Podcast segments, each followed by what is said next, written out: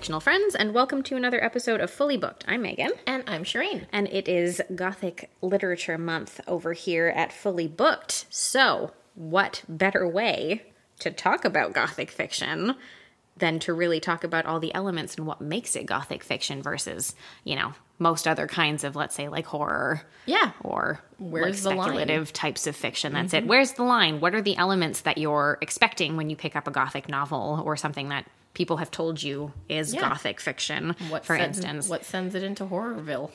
Yeah, that's it. And in certain cases, how gothic doesn't always have to be straight horror necessarily either, depending on what Mm-hmm. You're thinking of, because there are a lot of classifications of gothic fiction that aren't necessarily straight horror stories, right? Mm-hmm. So um, we're going to get into all of that today. Yes. What are you thinking of right now? Nothing. I'm trying not to yawn. Renee's so conscious of it now. Sorry. but before we get into all of that, Shireen, is there anything on your nightstand right now? No, ma'am. No, ma'am. That's fine. That's fair. Megan, anything on your nightstand? Uh, I'm just about to finish. I'm like maybe three quarters of the way through uh, The Quiet Tenant oh, right. Okay. right now. Um, whew, very tense. Is that one a spooky horror? Serial killer. Oh, right. Okay. Yeah. Um, very tense, very scary. Like Yeah. those are the things like we I have different kinds of like horror kind of, you know, like freak me out in different ways. And everybody I find has like certain subgenres that kind of freak them out more than others, right? Like especially when you're watching movies and Yeah. stuff. Um, I'm much more afraid of like the more sort of real world types of things where Yeah. it's like a real killer or someone that I'm like, fuck, like this could actually happen. Like Right. Mm-hmm. that scares me. And that's why like, you know, like true crime is more scary, I find, than other types of things. Whereas uh, my fiance, for instance, um, he's really, really bothered by like possession stuff. Oh, really? Like good like possession stuff. It creeps him out. He's Yeah, he loves like a good sci-fi horror, doesn't he? yeah, yeah, he's Yeah. into it. Give him like scary aliens Yeah. and stuff, and he can do like like real world like killers, like no problem, whatever, nothing. It's when you get into like yeah, like possessions and like certain types of hauntings. He really doesn't like creepy little kids. Oh, really? okay. He's not a big fan of that. so Fair yeah, those are kind of like his things. Um, but anyway, that's not what we're here to talk about. We're here to talk about gothic fiction. Right. So, okay, when you pick up a, a book that supposedly, or, you know, like in certain cases, looks like it's probably going to be gothic fiction, what are you expecting to find? Um, and like this is like so the thing with gothic for me is that it's like I always find that you don't really know what you're about to get, right? Like it's it's a little bit like okay, I'm definitely expecting like some sort of haunted house or The house better be spooky ooky. yeah, like there better be some sort of like property. It's very like, large, dark, and ominous, Yeah. I guess. Like I guess you could have like like a haunted hospital or a school or something. Like, I think a that could school be would work for sure. Yeah. Um I'm definitely expecting some sort of I don't know if I would say necessarily a ghost, but something but in the plot that they think a ghost is around. Yeah. Um, and then uh, as I've as I was saying to you, everybody is just like for some reason everybody's a little cray cray A little in bit crazy. in a gothic story, like inexplicably so. You're like, why are you so cray cray? And Yeah. everybody just is, you know, whether it's a result of the haunting or like they are doing the haunting themselves or something or other. Um, that is kind of what I expect when I'm reading a gothic story. Um, it's funny because if you look back like at old like gothic fiction Yeah. that was written either by women, yeah, usually by women, Oftentimes. it's almost satirical because they're kind of making fun of the fact that like you know a woman who's emotional gets like sent away for being crazy. Well, I think you know? because a big, um, I think a big element of a lot of gothic fiction is like a damsel in distress Yeah. character, quote unquote. And often the damsel, the distress part for the damsel is that if there is some sort of haunting or haunted element to Yeah. the story, she's driven mad by it Yeah. and you know needs to be like you know that's it like taken away or whatever the situation is and it's often like because of something to do with her womanhood. Yes. So whether it's like because she was a mother and she lost her children Yeah. or like, you know, like some normally it kind of floats around that type of topic. Um so yeah, so that's kind of what I expect when I pick up a gothic book and then if it's a movie then like a lot of blue tones. And Oh yeah, everything's machines. blue and gray and dark looking in some way, shape, or form. Yeah, there's and there's always. I mean, you can say this about a lot of stuff. Uh, there's always some sort of mystery to be solved. Like, there's Mm-hmm. Yeah. always, because it's always like, is there actually a ghost Yeah. here? Uh, who are they? If we already know, why are they here? What is their purpose? What are Mm. They doing? How do I fix this? Yeah. You oh yeah. There's always like a fix. Like we need to like break the curse, or we have to. Oh, you the always have to break a go fucking away. curse. There's always a yeah, curse. like something like that. Yeah. True. Yes, and that's it. And because it's always, let's say, okay, probably, probably most of the time when we think of it, I would say we think that there's there's normally a ghost or a spectral type of character, but there can also be like a monster. Like if you think of Frankenstein, Right. Mm-hmm. for instance, right? Like the creature, like the monster in Frankenstein, or um, in Dracula, Right. You know, Oh, same yes, kinds of things, same kinds of things, right? yeah. Like a, t- a ki- type of monster. My, my my monster, I'm expanding to like that's it, vampires, werewolves, like all those types of like other creatures and things like that. Like I'm not thinking straight up of like a Frankenstein's monster. I'm thinking of just like Monsters in general. yes, but still something that has a very yeah. yes, still something that has a very gothic sensibility in the sense of a big old spooky house. Yeah. And Mm-hmm. an element and an atmosphere of like negativity, really, Yeah. like tension and like unpleasantness in some way, shape, Yeah. or form. Um, and oftentimes I find that while the female character, the female lead, is crazy or goes crazy at Mm. Yeah. some point, uh, the male character doesn't necessarily go crazy, but he like shoulders the burdens of the entire world. Mm. It seems, you know what I mean? Like he's very like put upon, Yeah. almost. But a lot of the time, it's because of him that all this is Exactly. Like it's again, if you think like Frankenstein's like a really good example of that, Yeah. right? Because he, you know, goes through all of this. Victor Frankenstein creates this Mm-hmm. monster, and then uh, is writing about like his failure, basically, Right. and how he like wasn't able to do what he wanted to do perfectly, and things like that. So they're always very.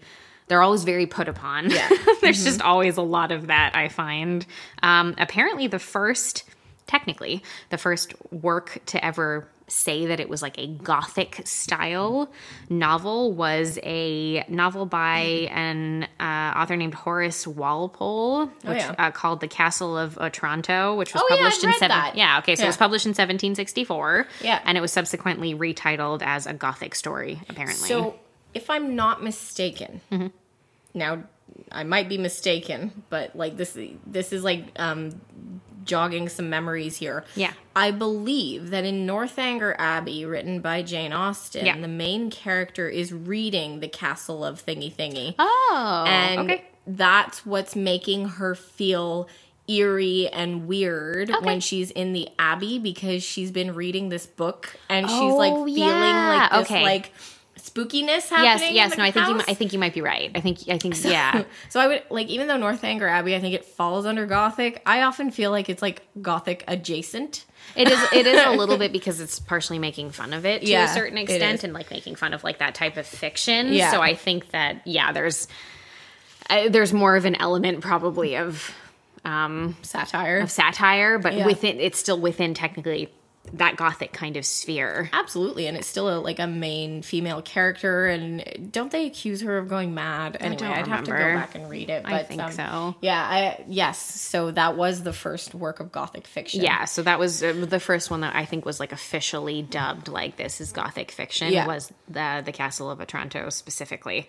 Um which was yeah that's it like published like in the 18th century Mm. um, and then that would be probably followed i'd say like the 19th century and like the victorian era and things Yeah. those were the times where like it really picked up a lot of steam Yeah. right because you and you also round up like a lot of like um even uh people who primarily like the romantic era like poets and Yeah. things like that would write like a lot of gothic They would, types yeah. of they, They dip their toe in it, and I find that like there's also a lot of gothic that um goes over to the metaphysical too. Yeah. um, there was a lot of that going on. Uh, I think they tried to use the gothic as a, a way of like commenting on like society.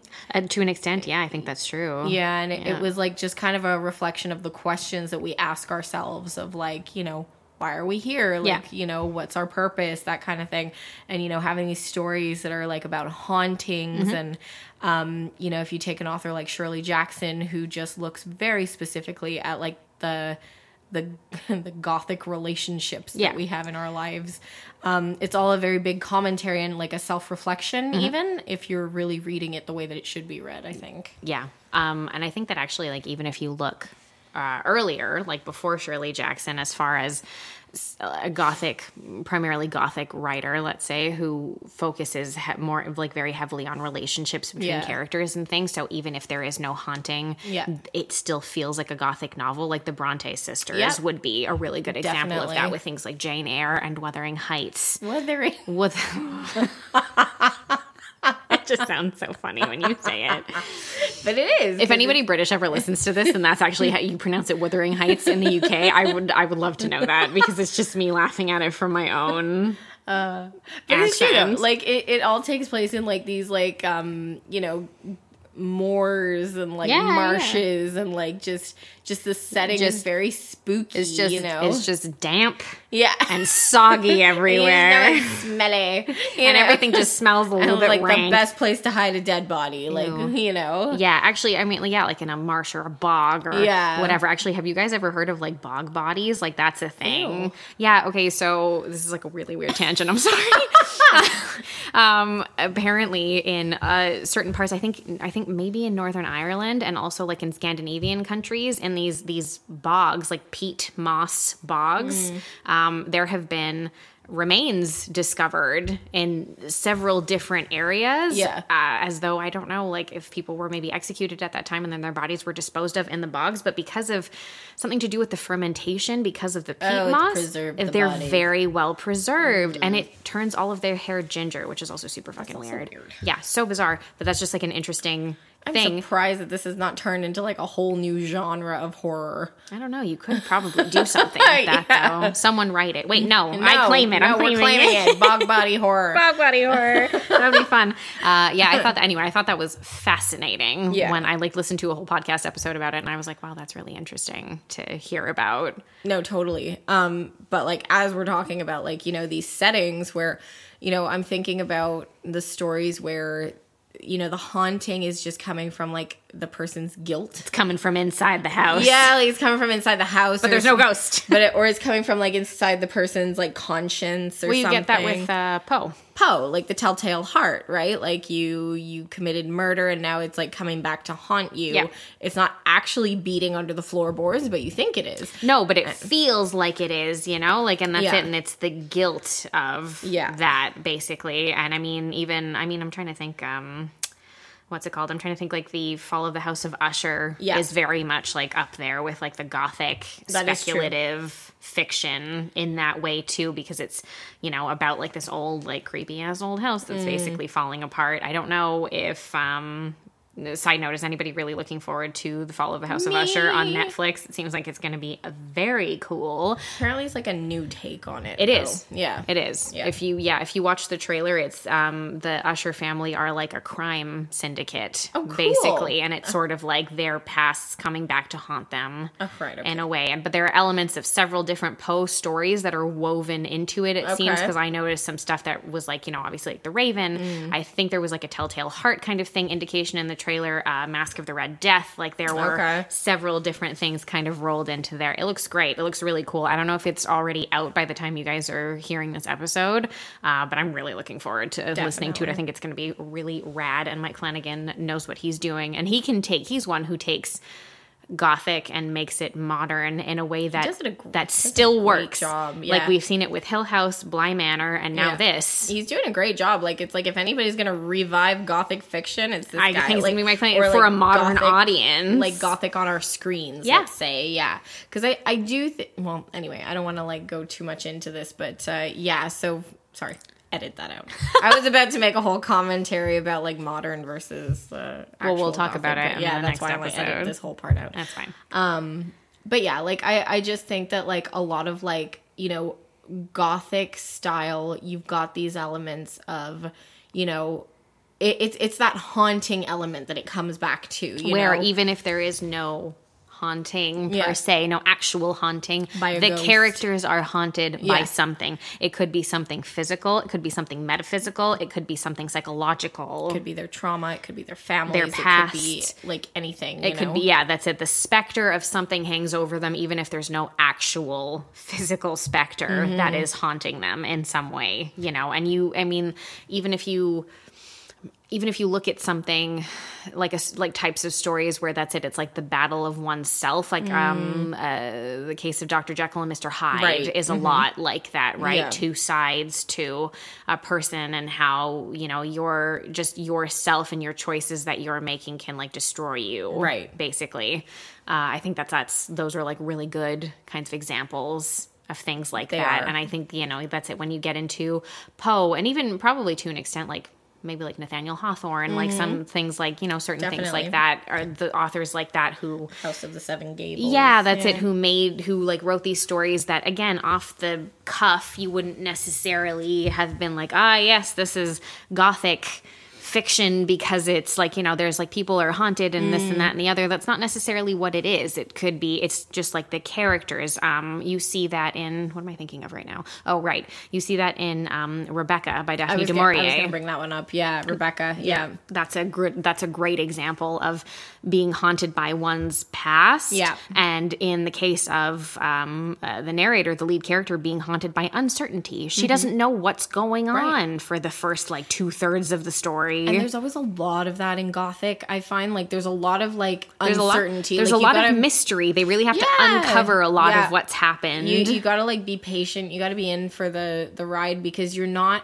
it's not one of one of those genres where like as a reader you're privy to more information than the characters Yeah. like you're very much in the dark where to the point where the characters know more than you do Mm-hmm. um, and you're sitting there really scratching your head going why is everybody acting this way Yeah. like this doesn't make sense so it's like the mystery side of it is like pushed further Yeah. than even like like many other genres you know like if you take mystery itself you know you have like a starting point that's like a that's going to trigger your whole mystery where Yeah. you have to you know you got clues that you're looking for in gothic you don't even know what you don't the mystery know, you, is and you don't know that there's a mystery until like a little Yeah. ways into the story. Yeah. oftentimes, like you don't know Um, what clues you're looking for because you're not really sure what's going on. No, that's it. know? And like the narrator in Rebecca, Yeah. Mm-hmm. that's pretty much what she has to deal with, right? Like the second, that's it, Mrs. Whatever the hell, I forget. She doesn't have a name. She's just the the second wife. yeah Um, we did do well we did consider doing an episode on rebecca but uh, And then nobody- unfortunately, but you know, then, of course, face is in that one we'd have to watch the old movie, Right. Um, with uh,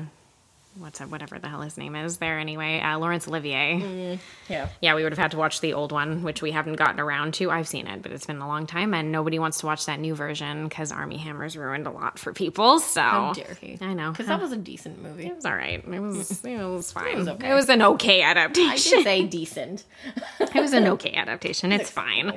Um, yeah, and I mean, like that's it. Actually, speaking of, if we think about um, this irony that that's it, Mike Flanagan really seems to be into this whole like gothic fiction being sort of remade for a more modern audience to a certain extent. That's it, like you know, because he's done it already with The Haunting of Hill House, The Haunting of Bly Manor. If you guys didn't know, is based on The Turn of the Screw by Henry James, which is another very much like a very gothic Yeah. piece as well. Uh, and The Fall of the House of Usher, obviously, and then when you get into uh, Shirley Jackson stuff, both um, Hill House, We've Always Lived in the Castle, um, and even there are some, probably some other like more contemporary ones that we can, you know, get into a little bit later on in the month, obviously, if we talk about it. Um, but even if I'm thinking about more recent, Anne Rice is very much like a gothic writer, or was a gothic writer, I feel.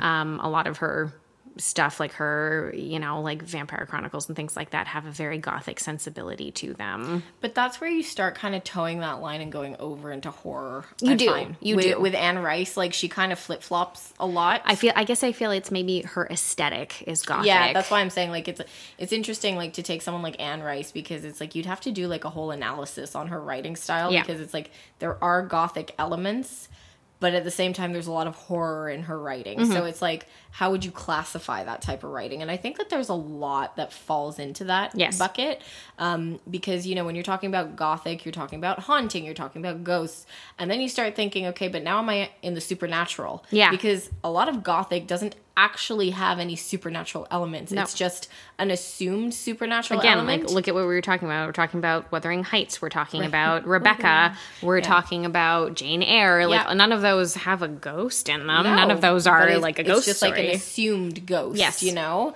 um, and like you know something I thought about a second ago was you've got a lot of books that aren't of gothic genre. Yeah.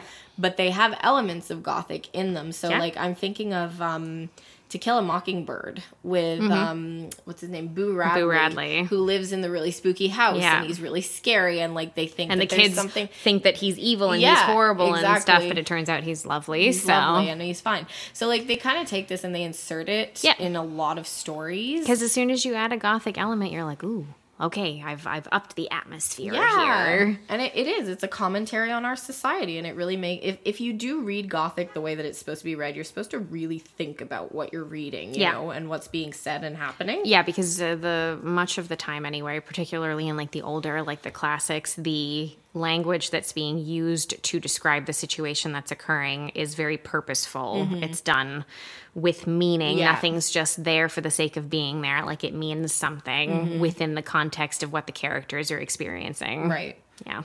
It's always a really it's just an interesting genre to kind of dip your toe into, Yeah. you know, every once in a while. Um, I am glad that it's something that's like persisted, like it's something that we do still see in very different ways, Mm-hmm. um, but that we do still kind of see on a regular basis and that people every once in a while we seem to have like this little resurgence of people who want to revisit these types of titles and properties i'm hoping that the fall of the house of usher is just going to give everybody a new edgar allan poe kick of some sort You're like, I've been waiting for this. well, so we've had in the past couple of years, he's getting a little bit of a resurgence because there have been like a couple of like Poe, like fictionalized biopic types of things um, in different cases. There um, was one, both of them have been about Poe as like a younger man, like prior to writing, particularly at the beginning of this year. There would have been The Pale Blue Eye, which was released on Netflix, um, whi- in which Poe plays like a sort of a, sli- a side character, technically, and isn't the lead character of the story, but that's a a fictionalized um, take on his time in the military when that's it like an inspector is looking into several deaths in a small village and uh, sort of joins forces with Poe, who would have been a young cadet at the time, in order for them to look into the reality of what's actually happening to the people in this town. Um, I did, um, it wasn't great, but uh, I didn't.